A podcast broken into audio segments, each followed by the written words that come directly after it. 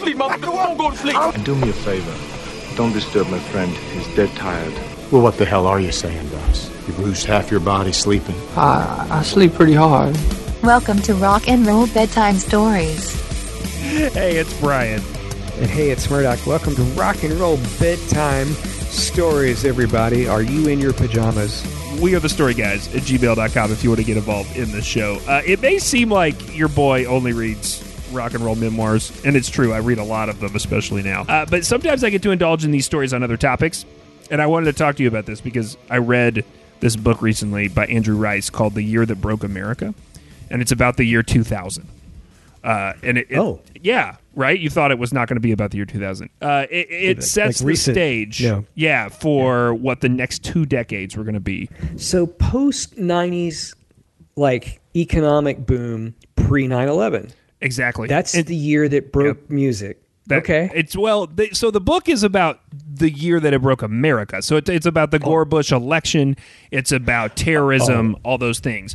But it made me think. It's. I mean, our brains are in the same place, right? That's what it made me think about. It made me think about the fact that the one of the things this book leaves out is that this is also the year that broke music, sort of, it, or the music industry. Yeah. And even though I'd never used Pirate Bay, that was a thing.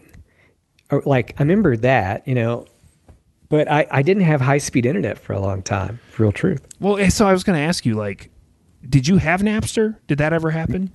I missed it completely. I lived in I lived in New York almost the entire time when Napster was a thing, and I didn't have high speed internet, and I there was no Oh, so reason for me to stay at home. That's so Listen to you. interesting. So, because we, we it. are nine years apart, we've talked about this on the show before. So, it hits for me at the end of high school. So, I'm not quite in college, which would really be the prime time for Napster, but I'm right before that. So, I do remember having it on my parents' computer and downloading like I don't know six songs. One of the main songs I remember downloading off Napster. You ready for this? You're going to be proud. Uh, Liz Phair, Polyester Bride. Ah, what a and what, an odd Liz Phair song. What a weird one. That's You like didn't do Fuck and Run seems like the obvious. well, I dude, I can't put Fuck and Run on my parents' computer. I think it's cute. that You're like, I downloaded six songs. It's like, I wanted you to say, I downloaded 6,500 songs one night, which is what people what people did, right? Well, I know, but we didn't have. We were on Juno, dude. Do you remember Juno? Holy shit! Was that was that dial up? yeah, this was a preacher man salary, buddy. We, but I, I- don't know what you think we were rolling with. I didn't think that you could even. You know, I missed it. It took. So I it took missed days. Napster. It took days if you were on Juno. You'd I be like, is, and- is this stupid Liz Phair song done yet? I've been waiting since Wednesday. Oh yeah, I never. Yeah, I That's never. so uh, funny that you never experienced Napster. But did you experience the stuff ab- after Napster, like after Napster? Ugh. Yeah, there was there was one plat. There was I guess it was LimeWire. I Yeah, yeah, guess. yeah. That was a big one. and and that was the first time I was like, oh, so, you know, and and and as it almost as a like making me feel like a boomer Gen X guy who like like Nirvana is a big touchstone point in my life because that's that's my junior year of high school, right? Right, right, right. But it was only then that I was like, oh, the the song titles aren't the same as what they upload. Oh my gosh, dude! I would you would get so. Uh, no, that was a thing, and I, it's so funny because I didn't write that down anywhere in the notes. But that is like, if we're going to talk about Napster, the amount of things that you downloaded and they were wrong and they weren't the, like, and it created whole careers and whole perceptions for bands that weren't real. Like, for instance, and we maybe talked about this before because it feels like familiar, but one of the things that happened on my college campus was this cover of Gin and Juice by a bluegrass band. Do you remember this? Remember, I, I remember it, but boy, it's interesting when you're listening and when I listen. Yeah, sure. So that I remember that. when it hit the college campus, it was labeled often as Phish or as leftover salmon, and it was not either of those Leftover- bands. It wasn't leftover salmon. It was it was some dudes. They made a video. I, I believe it that? was. I believe they were called the Gourds. Was the name of that band? But honestly, I could be wrong because that was so mislabeled all the time. Also, it was really bad when you would download something and you thought it was going to be something good and then it was just like sex moans or something like, you know what i mean like oh, i oh. got the i got this bootleg and then it's like just people fucking with you that was always the worst Oh, that that's a drag. I, I remember like trying to down download live things, and then that would be very hit or miss because then you're like you don't even know what live thing you're downloading. You know. Well and it's all you're all at the mercy of how other people had labeled things. So Yeah. Eh, it- Peer-to-peer. and it was going f- several layers back. So one bad label gets out and then it infects the whole system. I mean and th- these are all these things that we learned right in real time. But let's talk about let's talk about napster itself right? Let's let's consolidate the conversation and talk about that because we're then going to get to talk spoiler alert about one of your favorite bands metallica because Oh, you, we you- get to talk about Metallica. you can't Oh really gosh. say Napster without saying Metallica in the historical storytelling sense, especially if we're talking about the year 2000. So, uh, okay, June 1st, 1999. We've already sort of covered who we were individually on June 1st, 1999. You were a little older than me. Um, you were not experiencing Napster. I was. I had just moved across the country uh, into Arkansas. I was about to start my junior year of high school. Uh, but you were what? So if I'm in in that year, I am 17. So you're 26, and you're in Yeah. New York. Yeah, so I'm discovering new music basically as much as I can everywhere I would go, and I would meet new people almost as, as much as I can. Were you going to shows in New York a lot and like buying records at shows? Um, I was I was still I was buying CDs. What was your What was your New York record store? There was one at St. Mark's Place that I used to go to. Yeah, I don't know if it uh-huh. was St. Mark's record store. Right on. Yep. maybe like there was they had bootlegs and i i remember i bought like um zeppelin 69 fillmore fillmore west like stuff like i bought like things that i kept i kept and then eventually like you know created digital copies and i have them on a hard drive a different one but like now i can go on youtube and i can hear it and it's a better it's a better version of the one that i had on cd um, but yeah, but I, I I saw music and I saw music that I didn't I didn't see or hear before. So I was listening to like Latin music and African music and listening to live reggae. Um, that's where I saw Mephiskapheles, the death the death metal ska band, and Skinatra. The, the the they were they played together. Um, I saw Sloan like th- like three times. Yeah, I mean, it, it's suffice to say you were having a very different musical experience than uh, a Than what you were doing. seventeen-year-old in in small town Arkansas. But I will say this is sort of the interesting thing about Napster. It does level that playing field slightly. Like all of a sudden, Hmm. finding some of those things, I might not be finding Mephiskapheles, but I am finding Liz Phair. You know, I am finding. I remember getting this. Uh, this and this is the one thing I cannot find on the internet. I, I've like sometimes challenged myself where I like will remember a song or a band and be like, I bet that exists on the internet somewhere. I've not been able to find this. If someone listens and finds this and sends this to me at we are the story guys at gmail.com, Oh. you will be our favorite listener. My favorite I'm listener. ready. Um, what is this? So I got this MP3. I think it was from MP3.com uh, CD, and it had it was like sounds from around the world, like pop music from around the world or whatever. It had like a handful of bands on it, and it had this band called Beston, B E S T O N, and they were like. Sp- Spanish speaking hip hop, which is actually probably not an accurate description of what they were doing. But I just remember they had this one song on there. I don't even remember what it was called. But it would it started and the guy yelled, Abre la puerta, which means open the door. and, and I say that all the time. People are like, "Why are you yelling open the door in Spanish?" I'm referencing a song that no one has ever heard except for me. Beston is the name, and I like because of how it's spelled and what it is. It's impossible to Google. B E S T O N musical group just like brings you nothing because it's best on run together, right? we basically ran into each other because I ended up getting a job working for you. Yeah, yeah, yeah. And it's crazy that I totally understand the idea of saying things and referencing something no one fucking one understands, understands. except you. I'm just going to say this. And speaking of that, what I was thinking about a second ago while you were talking was that when we talk about the way music and the distribution of music has changed, you can see it in our relationship, right? A couple of personal details. I still have walls of CDs. I cleaned the Rock and Roll Bedtime Story studio thoroughly this weekend. I should take pictures and put them on Instagram. But a lot of what I had to do, I spent like two hours taking stacks of CDs and like re-alphabetizing them. Yes, that still happens in my house. So you got rid of. I think before I met you, you got rid of most of your hard copies of music and put it all on a hard drive. Mo- yeah, pretty much most of it. Yeah, and then I did meet someone in in parking lot behind work, like a drug deal, and I got the Clear Channel. Like I got that oh, thing. Oh, yeah, you got like a hard drive of the of the Clear Channel. Yeah, of, like, music wor- and- library. What year and was like I that?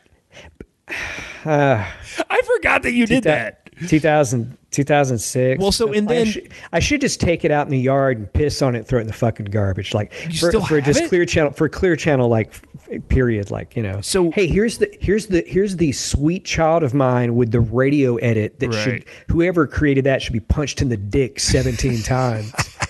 You shouldn't make that song shorter. You have to have that whole guitar solo. That's what they edit. Like that's insanely terrible. So Anyway. uh, the other thing about our relationship with music is that I do have. I was going through some old stacks of just raw discs that I found at one point, and I do have discs that you have given me over the years of stuff out of your like just MP3 loaded discs that are just in your handwriting with just Oh. catalogs of stuff, and so.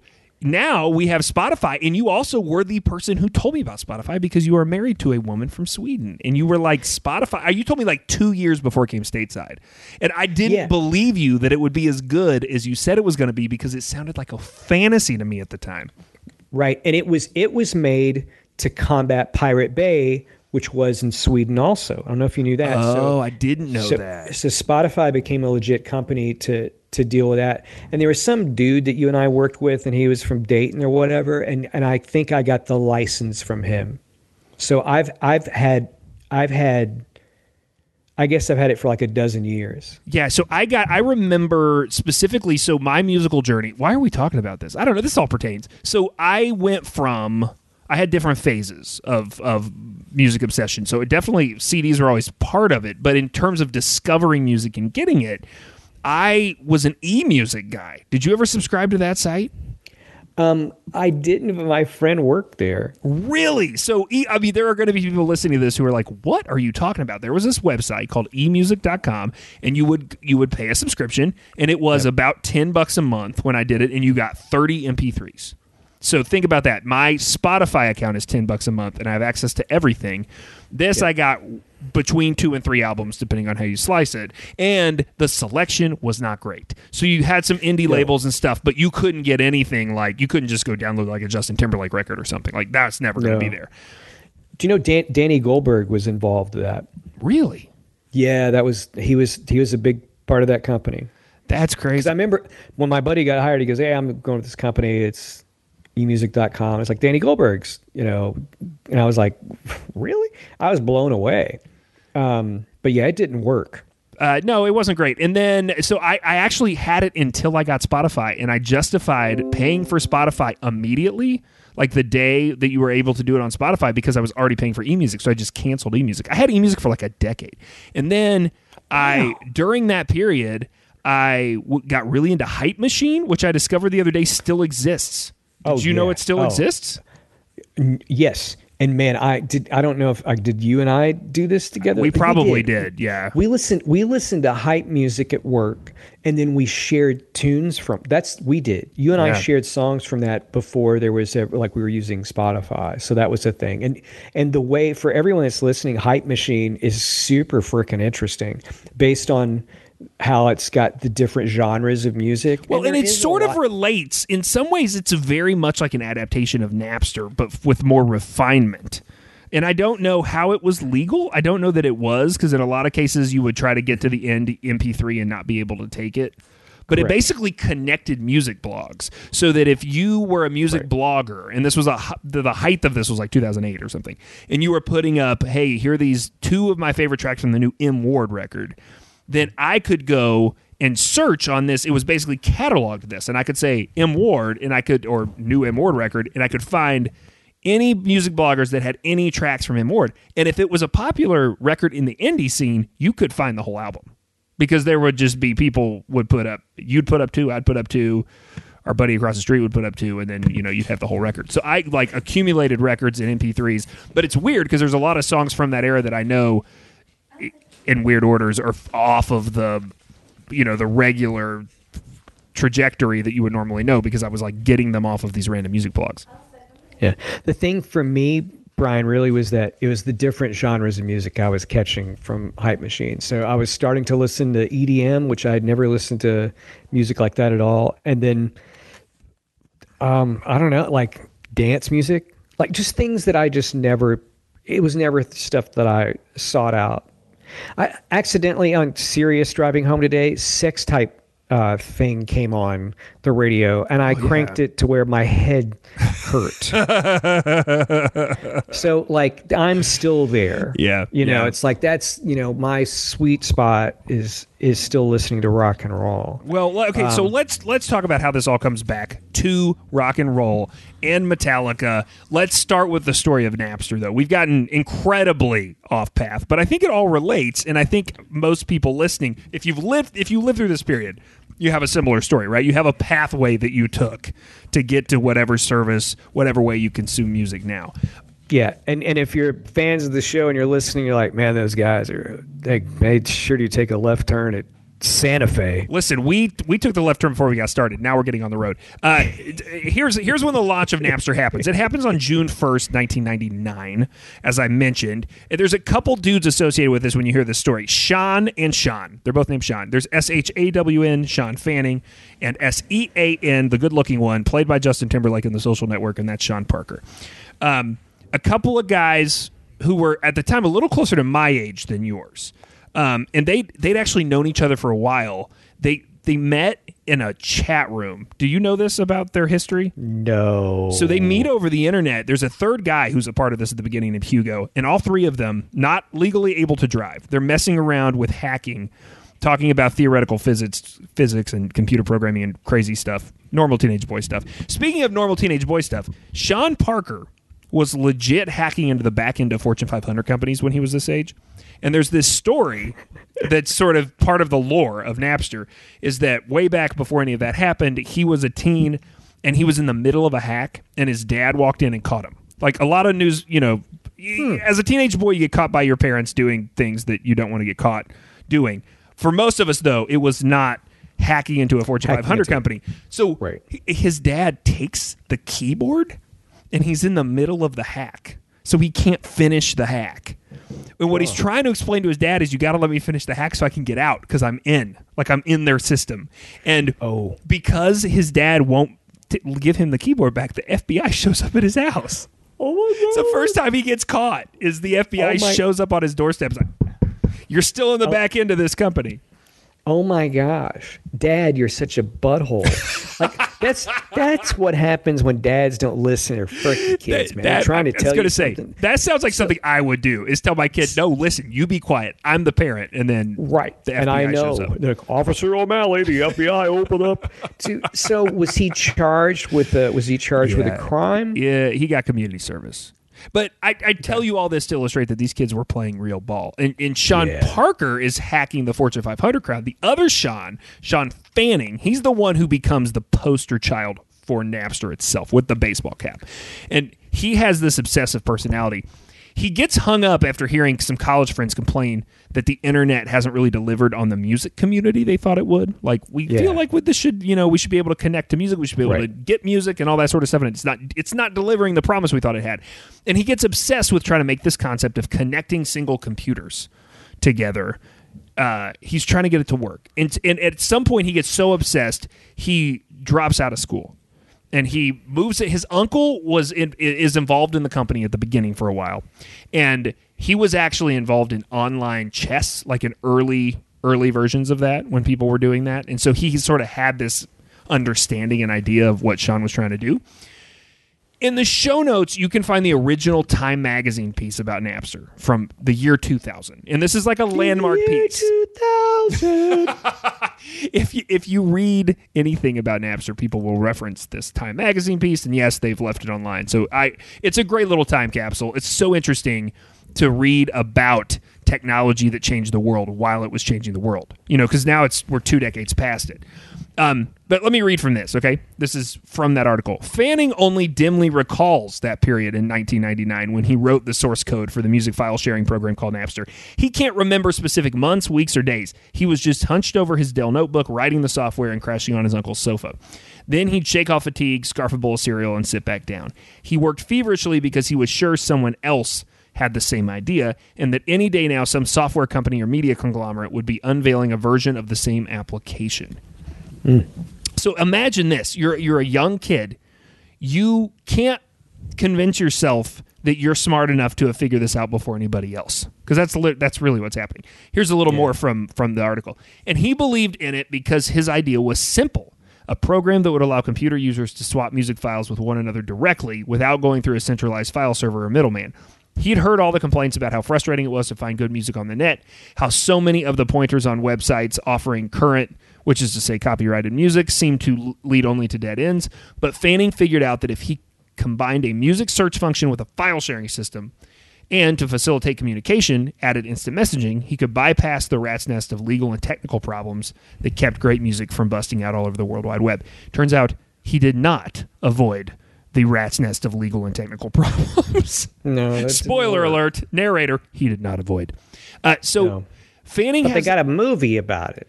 uh, Fanning has this idea, but he doesn't have the money. And up to this point, three or four years into their relationship, from just being in chat rooms together, Sean and Sean haven't met. So in, in 2023, after the pandemic, the idea of like working with someone for several years and not having met them in person is not weird. but But totally then, gosh. then totally weird. So they're talking about this big idea and they realize they're going to need money. And so Sean Parker says he can raise it, but he's going to need Sean Fanning to come to Virginia and meet investors with him. So Fanning flies from Boston to Virginia, literally has to walk up to Sean Parker's doorstep and knock. And they both look at each other and say, Oh, you look like I thought you would look. totally messed up. And so then, messed up. Then they get in, they finish the investor pitch, and they get in Sean Parker's dad's minivan. And in this minivan, they go to this meeting and ask for money. They get 50K to, uh, to try out this crazy idea.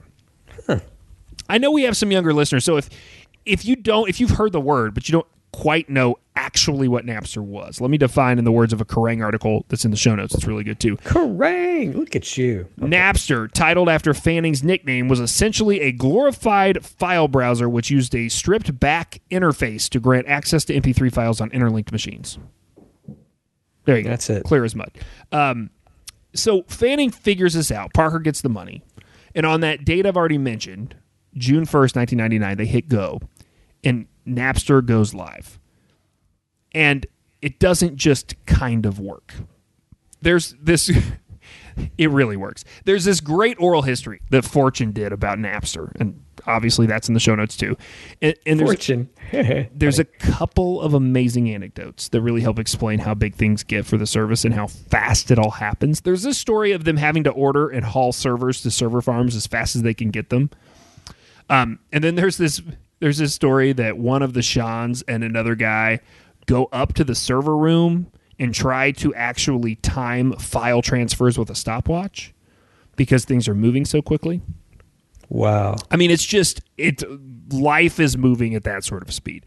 But the basic headline is this: at its height, Napster will have 70 million users. And remember, this is a world where broadband internet barely exists. So you were Yeah. joking, you were laughing earlier when I mentioned Juno, but th- that was the common situation was that people were using dial-up. It- now, another source for this episode is a uh, a great documentary. There's a link to at least the first 15 minutes of it in the show notes called Downloaded, and it is it was done by Alex Winter, who of course is the 80s uh, star of Bill and Ted's Excellent Adventure, along with Keanu Reeves. He's done documentaries for years. He did a great one about this. It was about 10 years ago or so. And um, He's, that he's overse- he's overseeing the like the Zappa uh, music archiving too. By the way, is he really? Fuck yeah! That's I got to meet him in person, and he did this whole thing about talking about stuff, and then um, he was like, "Okay, we're opening up for questions," and I was like, "Can you tell us about the Zappa Music Archive?" And like oh man, he, he talked about it forever. And I was like, this is so, this is so freaking amazing. I'm here with, is he Ted? Was, it, or, was he Ted or Bill? Yeah, he is. Uh, he's Ted. One of them. Yeah. Uh, Okay. So yeah, Alex Winter, Alex Winter, amazing dude. Uh, but anyway, so he makes this documentary. The documentary opens with the sound of a dial-up modem, of, uh, as it would, right? And so I was watching this documentary in the studio, and my wife is in another part of the uh, house, and she walks by and she's like, "Is somebody?" Why am I hearing a dial-up? like she's having like some weird, like traumatic response reaction to it. Like I know, just watching this documentary. Uh, so that was a big part, though. I remember hoping the phone line was clear, going in, pressing the buttons, listening to it, and then hoping it catches because it does all the you know all the noise, and then it has to like mm, get that sustained thing to happen. Oh yeah. Yeah, yeah, yeah. I, I remember when I um, I bought a computer. Uh, it's my buddy Duncan, rest in peace. There was this guy that he knew, and he had this government contract job, and they just pulled a plug and like they weren't paying anybody, and so he started selling all the gear out of the out of the um, the loading dock on the back. So Nice, I got as a- you do, a as you do. I mean, dude. Now thinking about it, I'm like, I can't believe this dude. So, and he he worked on the computers and built them too. So he put them all. He had you know the things. He just started taking things and building them. Right. And so I got a Pentium three, um, and then you know big stupid ass monitor, um, like this, the Tower Pentium three. And when was this? Like what year? Ninety five. Oh man, yeah, that stuff was expensive at that point. And and I I I don't I didn't pay a thousand dollars for it. That's funny. eating at all. That's funny. I paid like you know five or six hundred bucks, and I mean dudes were in my apartment immediately wanting to see where that modem was going to take them. You know, Uh, well, and so it's funny that you bring the conversation to that point, right? I got to thinking about this about how long it took to download songs and the things you could the freedom that it offered you, right? And I went looking because I told you I have a bunch of CDs and I have a bunch of CDs you've given me over the years and all that. I was like, can I find the first CD I ever burnt from songs I downloaded off the internet? And I'm hol- I'm holding it here. I for some reason pasted like I like taped the track listing on top. Can you see that? yeah, yeah, which I've never done that. I, I don't know why you would. Like this is a dumb idea, but for some reason it stayed and it's mostly intact. I have made this a Spotify playlist. I'll put it in the show notes and we'll share it on Instagram. So if you just want to hear Brian's first ever CD mix from the internet, this is it. Okay, so this is why I bring this up though. I made this at my older cousin's house the week of his wedding, and I want to say I was trying to do the math. I even texted my sister. I was like, "When did Steven get married?" I I can't remember.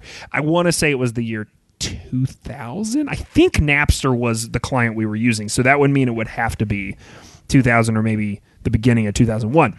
So Can I just can I just say in the year two thousand? so we had uh he had a job in the software industry somewhere. He's always been a, a quote unquote computer guy, right? Ever since he was young, he got in. Really, he didn't even go to college. He got in at some tech firm, and he's a vice president of some healthcare system in Cincinnati or something now.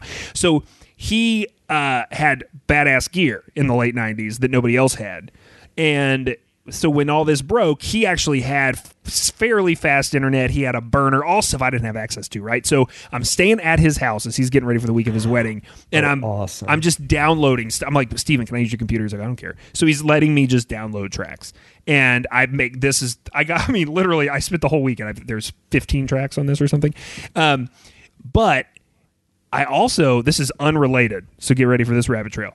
I that week was a really important week in my life because I also saw The Shining for the first time that week. Really? yeah, and it scared the shit out of me, dude. We Oh. watched it in the middle of the night. It is one of the greatest and scariest things of all time. oh, it, it. Hey, man, it it certainly is. And and in, in addition to that, um, I highly recommend go go to the, go to the frickin' Stanley Hotel up in Estes Park, in Oh, I don't think I can handle that. I, you know, I vacationed can- a lot you as a kid in Estes Park. We had a we had a, a cabin in the family um, that was in Estes Park, not like immediate family, but extended family. And so we would we were in Estes Park. Some I did not go to that resort, and I probably will never. I would rather not. But It's not. It's now. It's not just a hotel which you can stay in and ha- get married at. No thanks. And have a party at. It has a concert venue. And it Really? is. It is. It is legit with. Wow. With not. They don't have. You know. They don't have like you know Grateful Dead cover bands and shit. Like they have. Like legitimate, like interesting artists that are playing clearly in the high country, like for real high country, because you're Yeah. ten thousand feet or whatever. They the hell. advertise all the shows. They're like, it's it's great bands, cheap tickets, but there's going to be two little girls riding around on Hot Wheels the entire time. So just be prepared for that shit. I did. Oh. I did. I didn't stay there, but I didn't. I did feel that it was really creepy. Uh, Oh but I, I think they've spent millions and made it like they've they've made it look nicer too. That's so. cool. But anyway, Okay, so back calls. back to this CD. So this CD, I bring this CD up not just because of the artifact that it is in this conversation about how we have experienced and discovered music. I bring it up because of track track two on this CD. So track two on this CD is a song called "Take a Look Around" by Limp Bizkit.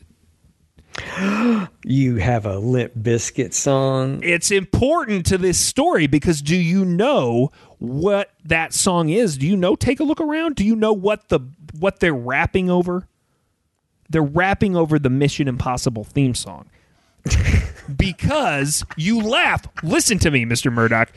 It is important to this story because it was on the Mission Impossible 2 soundtrack. In the motherfucking Mission Impossible 2 soundtrack is what breaks this entire thing wide open I had no idea. but it's not the Limp Bizkit song on the Mission Impossible 2 soundtrack. In fact, did you know that Limp Bizkit will have the opposite reaction of their soundtrack mates Metallica? They will go on a Napster sponsored tour with Cypress Hill in which they do not charge for tickets. That's their response to the whole thing. Brian, of all the things, I, I'd like. I, do you know when the date of that tour was? Was it 2000? Yeah. Okay, this is amazing. I never used Napster, and I saw that. I saw that tour at the Fillmore in course you Denver. fucking did. That's hilarious. Yeah, they had a chain. They had a, the chain. They had a chain link fence like in front of the stage, like the Blues Brothers out of the out of the fucking movie or whatever. and uh, and you couldn't smoke cigarettes in the Fillmore. I remember I getting hit in the head with a flashlight for smoking a cigarette, but you could light up a blunt. I was going to say you could smoke something, care I bet. and that and that was before it was legal there. It was totally weird. Um, but yeah, I, I saw that, and I didn't I didn't have a soft spot for Limp Bizkit then. But was- you do I now, really and that's all that matters. Mark. That's all that matters. I do now. I I do now. Uh, it's, it's admittedly so. So, okay, let's tie this all together. This is what happens. The, you know, we hear about the Metallica lawsuit. That's not the first lawsuit. There's actually two before it. So Napster goes up in 99. By the early 2000s, the RIAA, the Recording Industry Association of America, and a group of 18 record labels that they will actually consolidate under the name for the purposes of the lawsuit i think a&m records but they there are these two different copyright infringement cases happening but nobody's paying attention because nobody cares about a bunch of suits fighting in a room, right? I ran across this amazing anecdote though about how the panic spread in the record industry. This is crazy. So all the major record labels gather for a summit in the Washington office of the RIAA. The RIAA, just in case you don't know, is a basically a trade organization paid for by the record labels. So they're all Yeah, right. they they come into this office and someone at the RIAA is like, "We're going to play a game, and it's called Stump the Napster." See if you can find any of the new singles that you are about to start promoting that aren't on here. And so these people are walking in with like, yeah, I'm about to promote the new Jennifer Lopez or whatever, and they like, and then they're like, boom, there's the new Jennifer Lopez. It's leaked. People are freaking the fuck out. So that's how that's then they're like, let's file a lawsuit, and that's what happens. So yeah. And, and it's not like people were just buying something and uploading it. Things are, are leaking. And it became, you know, like that's what Kid A was. Like, oh yeah, yeah, yeah. that's like, that was a free record on purpose. so A and M, the A and M Records suit, A and M Records Inc. versus Napster Inc. is the second one. The RIA one is first, and still no one's really paying attention to what's happening. It's just news headlines, right? So it's going Right. to take some star power for this to get some real attention. That happens because of that different song on Mission Impossible 2 soundtrack, a song called I Disappear by Metallica. Before we talk about you and your feelings for this song and this band, because I know you love this band, I want to know your feelings about Mission Impossible, the movie franchise. Oh, well, that's you know that's kind of an interesting question. Um, you know, as much as I think Scientology is a blight on on the earth, Pretty I- I think Tom Cruise is handsome. I think it's amazing how he doesn't age. I I watched It's Risky Scientology. I what? I, it's magic. The fought the, the souls of fallen volcanoes. It was great with risky business first. I I I watched all the right moves with with Tom oh, with Oh, hell Tom yeah. Cruise. I saw the the recent thing and yes. so once I I didn't start watching those Mission Impossible movies when they came out initially, but then once I I caught like the second one or the third one, then I was hooked and I watched all of them. confession after that. time. Since we're already talking about our, our teenage years, I'm just going to be real. So I had a couple of video cassettes that I kept in my room. Uh, one of them, I think, was That Thing You Do, probably. That's my favorite movie of all time. The other one was the first Mission Impossible with Tom Cruise, 1997. It's it's different than the rest of them. If you've not watched it recently, it is a noir directed by Brian De Palma. So it's very different than these intense ah. action movies. But I had it's- forgotten that I had this. And I forgot not only that I had it, I forgot that I had it memorized. And so a few years ago, my son and I were watching the newer ones. And so we watched like Ghost Protocol and we watched the really badass one from like there was a couple after that. And I was like, let's go back and watch the very first ones. And so I put in the first one and it was one of the oddest experiences I've ever had because my brain was ahead of the video or of the DVD. Mm. And so like all of a sudden I was like, Yeah. I'm speaking this script and I I was like it would really seriously weirded me out. I've not had another experience like this in a long, long, long time where I like had all of that hidden in my brain in a file cabinet somewhere. And I knew that I literally knew it line by line. Amazing movie. Amazing franchise. Yeah. I'm a big fan. But I will say Mission Impossible 2 probably the worst of all of them. Did you did you see you ever seen Risky Business, Brian? Oh hell yeah! It's our age. dude. When I had Okay, when I had COVID, uh, I watched. I, I went on a Tom Cruise movie marathon. I locked myself Oh. in my basement and watched Tom Cruise movies. I didn't watch Risky Business, but I've definitely seen it. And man, you know, it, it's a classic, but it does not hold up in any way, shape, or form once you watch it as a parent. You're like, what is this? Why am I watching this? Why was this movie made? Yeah, this is a teenager and the th- oh, blah, blah blah blah. But you know, it, nothing holds up to Days of Thunder. You know, There you go. did you get to that one? That's the I, I didn't in the movie marathon. I should go back. That and Far and No. Away with the, the Nicole Kidman. Well, she's Double in that, feature. and she's in she's in Days of Thunder, right? Yeah, like she's in cast her in. and Eyes Wide Shut, right? And she in all three of Yes, that's that's correct. Yeah, and since then she's made hella better movies. Jeez, To Die For, best my favorite movie with her. But that's Really? we need to get back to Metallica. I like Paddington. Um, I like yeah, Paddington. Paddington 2. I'm telling you. Everybody everybody out there listening right now, like listening right now. Fucking Paddington 2. They're is- both man, good. it will Paddington make you- 1 and Paddington 2 are Yeah. amazing. They're amazing movies. Paddington's great. Paddington's great. I'm just saying Paddington 2 may waterfalls Brian out of my eyes is such a terrific movie and Nicole Kidman is is great in it.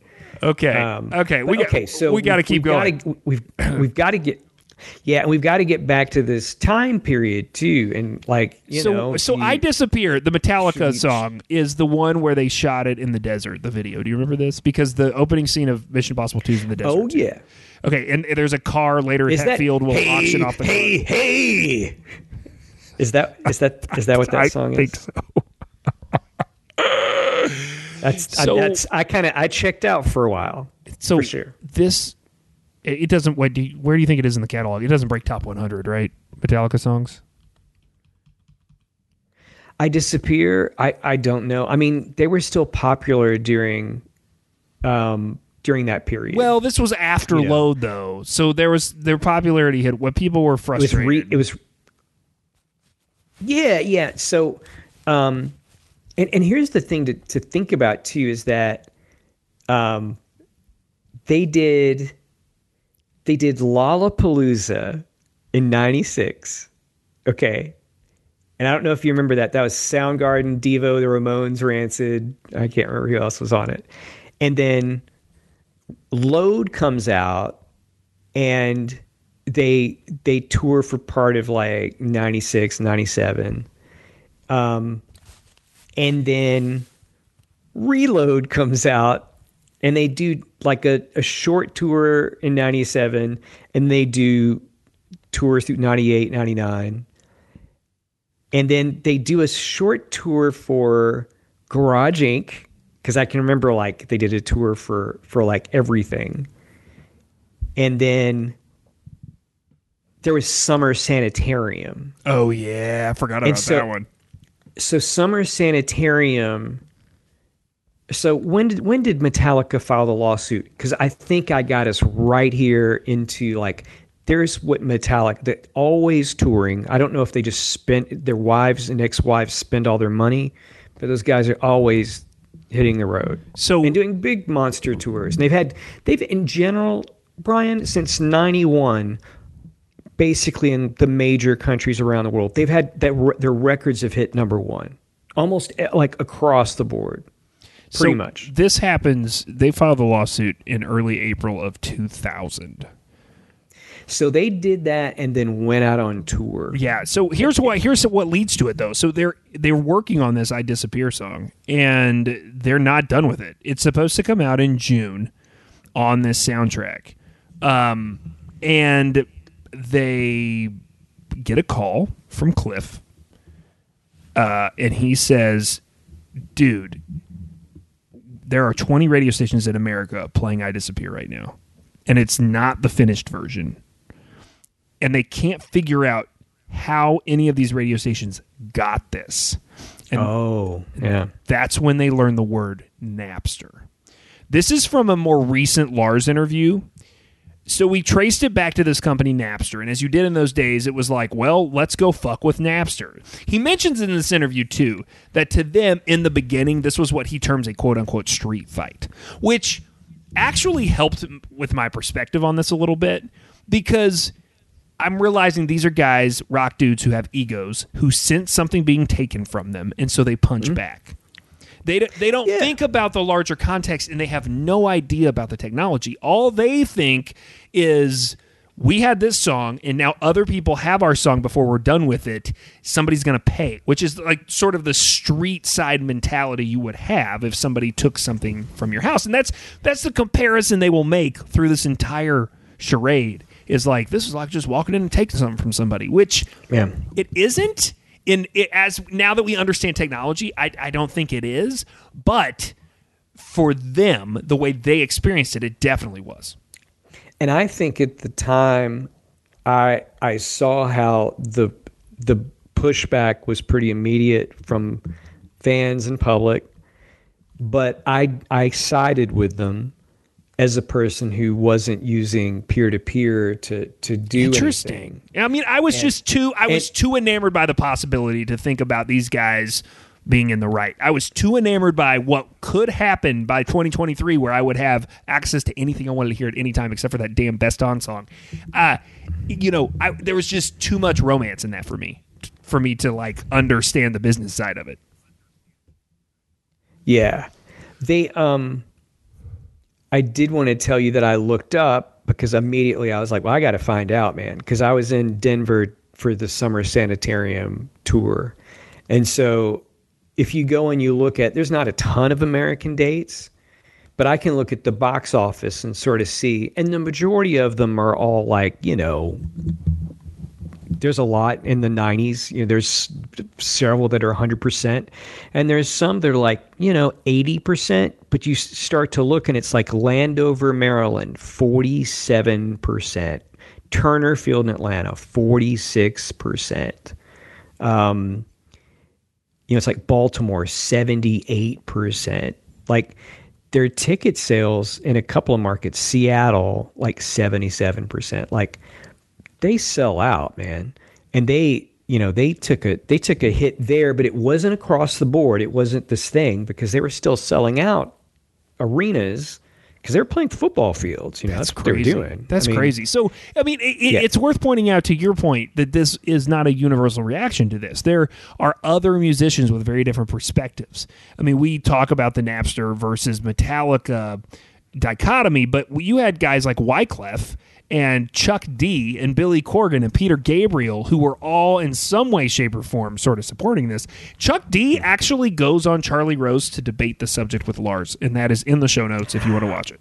Oh my god! And man, I forgot that exists. Hell yeah, it does. But okay, it doesn't mean that Metallica doesn't have support though, and people forget this. I think Metallica gets stuck holding the tab, but you realize within a few days of Metallica suing Napster, Dr. Dre did the same thing.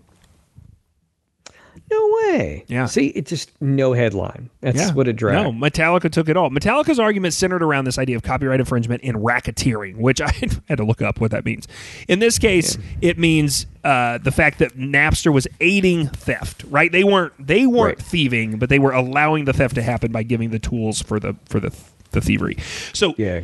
Guilty. the lawsuit was filed in U.S. District Court for the Northern District of California. Metallica looking for ten million dollars in damages. Uh, their rate was hundred thousand dollars per illegally downloaded song, which I don't think the math works out on that because they hire this online consulting firm to monitor what's being downloaded on Napster, and these dudes come back with a list of three hundred and thirty-five thousand Napster users who are sharing Metallica songs.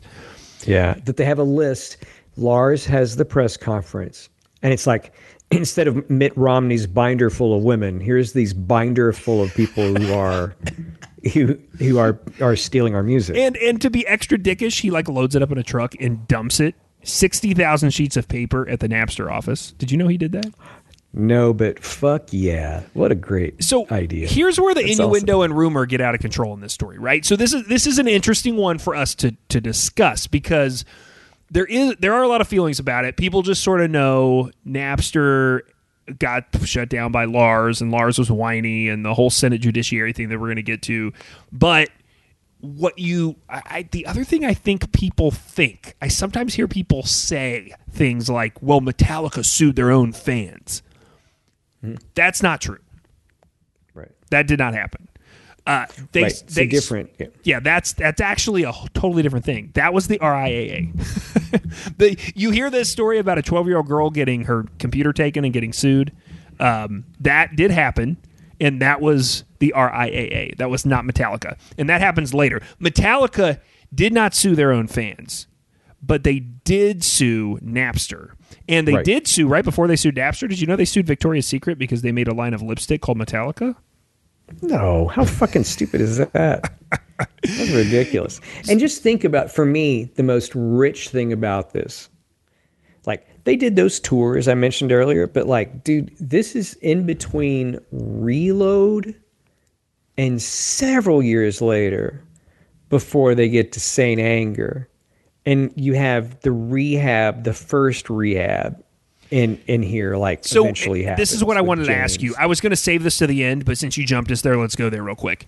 Do you think the reputation, and, and we can discuss too what we think the reputation of Metallica with this matter is now, and, and where their legacy stands around this, but do you think that it's it's marred by the fact that the rehab stuff and the some kind of monster stuff happens after this and people are just like we don't really take Metallica seriously anymore because first they you know sued Napster and now they're having to go to therapy together Well, yeah, and and two, like, it was a little raw. The documentary where they have Jason Newsted in there, and he's he jokes. He's like, "We we're gonna get a psychotherapist, like we're a sports team." And we've made decisions about millions of dollars, and we can't we can't figure this out. Like it, you know, and you get to see them playing stuff that seems really subpar for, for the band yeah um, in, in, in every way, shape, or form. And Bob Rock's playing bass. Um, and all of it seems r- wacky. And have I watched it so many times? Oh, yes, I You, have. you watch it as many times as I watched Mission Impossible when I was in high school. Yes. Um, but I've also watched it with the commentary, which if you've watched some kind of monster and you've not and you like rock and roll and you like watching your dorks like us, like watch some kind of monster with the commentary because it's it's interesting there and you kind of hear a little bit of poking fun at themselves a bit. And so the answer to your question is I, I do think I do think that that had some damage on the band.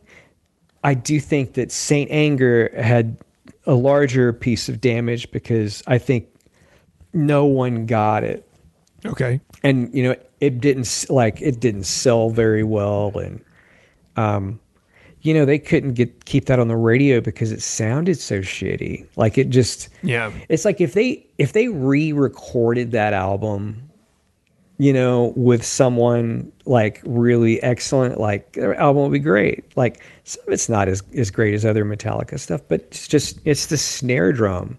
Like that's that's sort of the thing. But now they've bou- that was 20 plus that's 20 a little over 20 years ago.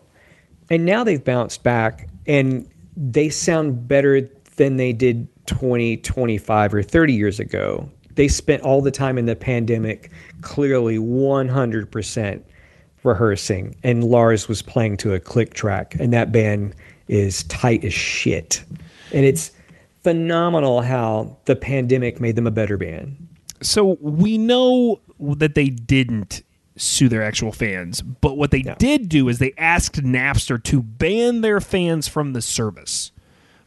Ban our songs from being shared and ban the people who share them. And that means 300,000 plus people kicked off that platform because they were fans of Metallica. Now, of course, there were workarounds for that. You could alter your Windows registry and rejoin, et cetera, et cetera.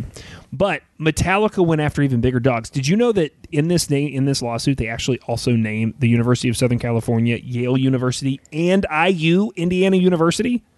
I didn't know IU, but I did know that they named uh, higher ed, higher ed there. Yeah, they'll eventually get dropped from the suit once those universities agree to block the access on campus. But this is why Metallica has gone down in history as being assholes about this. It's because they banned their fans from the service, which is sort of wacky. Fun aside, while this is all happening, I don't know if you remember this. Do you remember the MTV Video Music Awards that year? Did they, in two, in 2000. yeah. So Shawn Fanning is asked to present, and he appears wearing a Metallica T-shirt. Yes. And as he walks out, they're playing "For Whom the Bell Tolls," and he gets asked, like, as you know, it's scripted and corny, but he get, "Hey, dude, where'd you get your shirt?" And he says, "Oh yeah, a friend of mine shared it with me." Yeah. It's good stuff. But I, I bring this up not only for the punchline, but because it actually serves to illustrate something that I think is really important about all of this. Up to this point, computer programs, p- computer programmers were nerds, Yeah. at least generally speaking. And right. And and this was a rock star. for all of the other massive things that this whole situation unleashes, the side effect that I think gets overlooked the most is that this signals the emergence of tech bros as rock stars. It, Yeah. It literally reverses the script, right? You've got the metal playing ripped jean rebels from the 80s as the establishment now. They're the they're the suits. And the ball cap sporting blue screen obsessive kid is the folk hero. It's all really fascinating. It, it's really weird, and this is where uh, 2000 year that broke America. Sounds like it was a, probably a cool book. it's a, it's a really really good book and it doesn't even touch on this we're just this is supplemental material uh, so it, okay it's it's worth touching real quickly uh, on the RIAA's history around fighting against copyright infringement I found this really fascinating this just gives this historical context right about why they're in this fight and did they see this coming et cetera et cetera if you want to go really deep I did stumble upon a YouTube video uh, from a channel called Bandsplaining and uh, it is in the show notes. It's very good, and they go do a nice job of covering this. But basically, here's a short version. There's this freak out in the '80s over home video and being able to record things off a TV, and it's ruled that it's okay because the primary use is for quote unquote time shifting. That's a fancy term that means basically that you recorded Charles in Charge at seven because you wanted to watch it at nine. So you're just mm-hmm. moving the time that you're going to watch it, but it's still a transaction. It's a one to one transaction. So when portable MP3 players come along, which happens in 1998, shouts to the company Rio and the badass Rio player that I had in the early 2000s that held like 12 songs. Yeah. When, when those came along in 1998, the RIAA gets in a tizzy and tries to get them banned because they see the writing on the wall that you could put MP3s on here and then you could take that and put it on another person's computer and offload those MP3s. So they try to make it so that can't happen. They want to make it so if you're going to make these MP3 players, you have to make that you can't transfer from device to device. They don't end up winning that. And the the reason they don't end up winning that is instead of time shifting, it the ruling is that the MP3 players have taken this a step further and they are now space shifting. And that means just in the way that you could watch Charles in Charge at a different point in time, MP3 players allow you to listen to music at a different point in space. So you can take it from your computer. You don't have to play it there. You can then take it out on a run with you. And the assumption like is some fancy lawyer shit to me. the assumption is the 12 songs you just loaded onto that bad boy that you already owned them anyway. So why would you not be able to take them other places? Roger. But Napster shows up and brings cocaine to the party, right? and, and this is how the drummer of Metallica ends up in front of the Senate Judiciary Committee on July 11th, 2000. I, I let, let me just tell you, it's in the show notes. It's worth watching just to watch Orrin Hatch be starstruck by the guys from Metallica. It's a weird moment. He's very And- into it. And do they all speak or is it just Lars? Lars gives the intro, and you can see this video in the show notes. He reads a statement about being an immigrant and starting a band with his best friend, and he says over and over that Napster is it's the same thing as walking into a record store and taking albums off the shelf and walking back out. And as these things do, the court case drags on for a long time. But in March of 2001, the federal district court judge who was ruling in the case, her name was Marilyn Hall Patel, she will take action the the case isn't decided, but in both the A and M lawsuit and the Metallica lawsuit, she issues a preliminary injunction. And what that means is basically it's like when your kids are fighting and you're like, I don't know who's wrong, but you're both leaving the room, right? So it's like while we finish figuring this out, stop pissing off the rock band. So Napster has 72 hours to get all the Metallica songs off its server. Hmm. One year and one day after Lars goes to the Senate hearing on July 12, 2001, Napster will settle with Metallica and with Dr. Dre. Now, I knew that, but I didn't know the details as to why they chose to settle at that time. The settlement does say that an artist, if an artist says they don't want their music on the service, they have to take it off. So they agree to do that for the people who have lodged formal complaints with them. But they take this deal because they found a buyer. In the in this whole process, one of the companies that is suing them in that A&M lawsuit is Bertelsmann AG, which is the parent company of BMG. And they agree to drop their part of the lawsuit and say that they want to buy Napster and make it legit, make it a paid service. They're going to pay $94 million for it. Did you know this? No. This No. is why this all falls. This is why the, their lawsuits end. Is because they take the money thinking they're about to get bought, or I mean, they they take the settlement thinking they're about to get bought and they're going to have the cash. Yeah, and BMG doesn't buy them. So here's what happens: they're going to, but about a year after that, there is a ruling from a judge who blocks it from happening per conflict of interest because Napster's CEO used to work at Bertelsmann. Oh, what the hell? That's crazy. And so it literally, so that comes down on like September 2nd. And when that goes public, it also goes public that on September 1st, they had gotten the news and they had laid off Napster, the company, all 40 of their employees. They only had about 40 employees at that point. They laid them off overnight and put up on the website, Napster was here. And that's all it said. Hmm, yeah, I remember that was. I heard about how it went away. Well, the brand kicks around for a bit. Eventually, like in 2013 or something, Rhapsody buys it. And They relaunch it as a paid service. Yeah, it, it never really works. It becomes overshadowed and mostly irrelevant long before that. And it was a short run. Like we talk a lot on the show about bands runs that were shorter than we might have thought about or how fast they put out albums or whatever. This whole thing only lasts 3 years. 99 to 2002. That's it. Wow. Yeah. And lots of fireworks during that time. But in the end, did Metallica win? I mean, Right. did they? Did they- did- I, who I don't won- who won this case? Who won Yeah. this case? The the digital music destroyed the record industry. I mean, that happened. The MP3 player became part of our damn phone, and Metallica just had no idea or understanding about the technology. They that's really this is the thing that that looking at it from this perspective for this show that I had never realized before is that you can basically boil this case down to the fact that Lars, James, the band, as smart as they were and as good of a rock band as they are, they didn't understand the technology at the time. They just they just didn't get it. And No. Yeah. Lars has literally admitted that. This is a, from a from a recent interview from last few years. The thing that blew our minds about Napster was that we couldn't wrap our heads around why wouldn't somebody call us and say that they were going to put our songs on it. See, like they couldn't, they, they didn't No, they understand didn't that it. They didn't understand it and how it worked. Yeah, they did. They didn't understand the computers were talking to each other, and there was no Right, right. Yeah.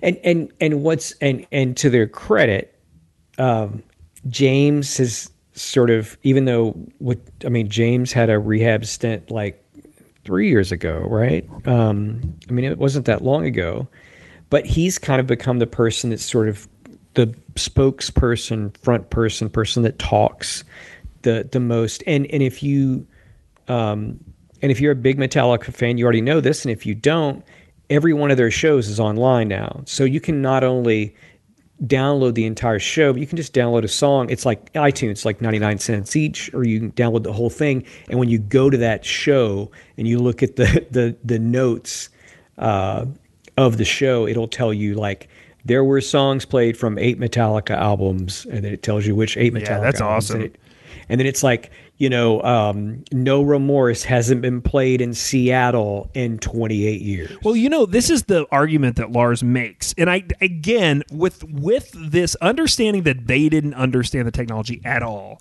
and uh, I can I can start to unpack their frustration.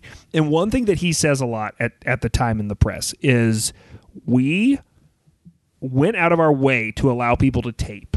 So even in the 80s and 90s, they were letting people come. They were setting up a spot in the arena for them to hold their digital recorders or whatever. They sure they sure were, and man, I took advantage of getting those those shows. Right. Yeah. And so they're like, listen, we have been doing all this stuff for the fans. Now you're just taking this thing we weren't and, and it helps to understand too that people that were pissed that they took something they weren't done with, which I do understand a little more than the idea of being pissed about they download the Black album, right? But they're like, listen, we weren't even done. And now this song is on the radio and we want to do more mixes and we want to change the way it sounds. And I mean, you just spent like a half an hour of this podcast criticizing Saint Anger, right? So like there fans do get upset about the way things sound. So don't take things before we're done with it. Let us fuck up on our own later. Uh, so Yeah. it, it's a it's a really interesting, complicated issue that I think is really interesting to talk about now with all of this history behind us. But I don't think it's less complicated.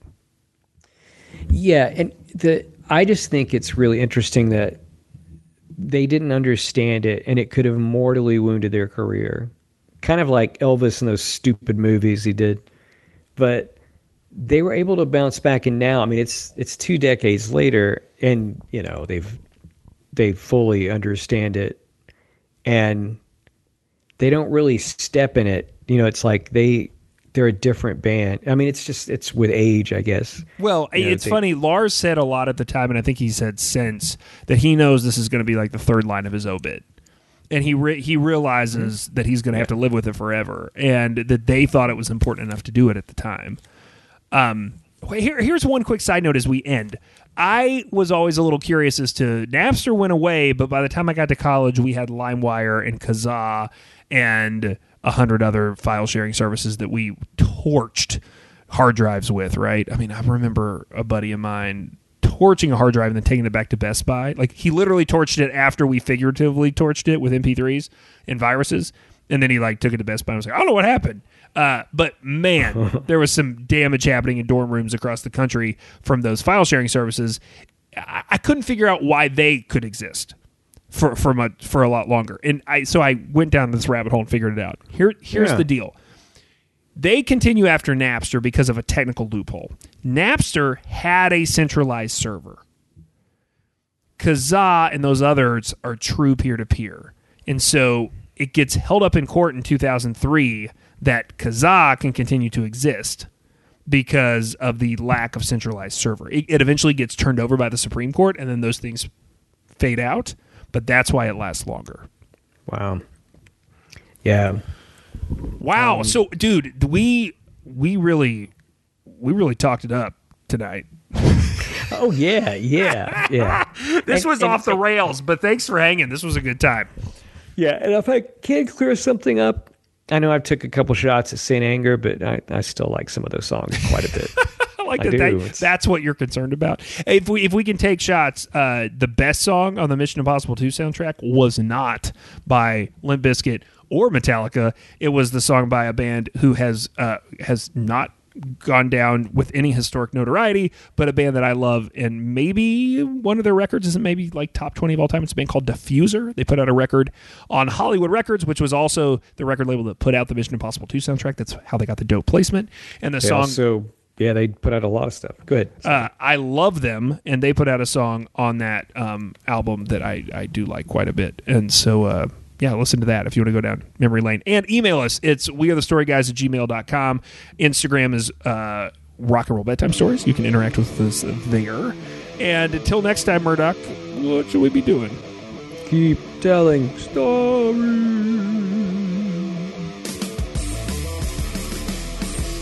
Rock and Roll Bedtime Stories is a Story Guys production. The show is produced and edited by Brian Eichenberger. Get more stories, hear more podcasts, and book the guys for your conference or house party at wearethestoryguys.com. Copyright Boy Have We Got Stories Productions. All rights reserved.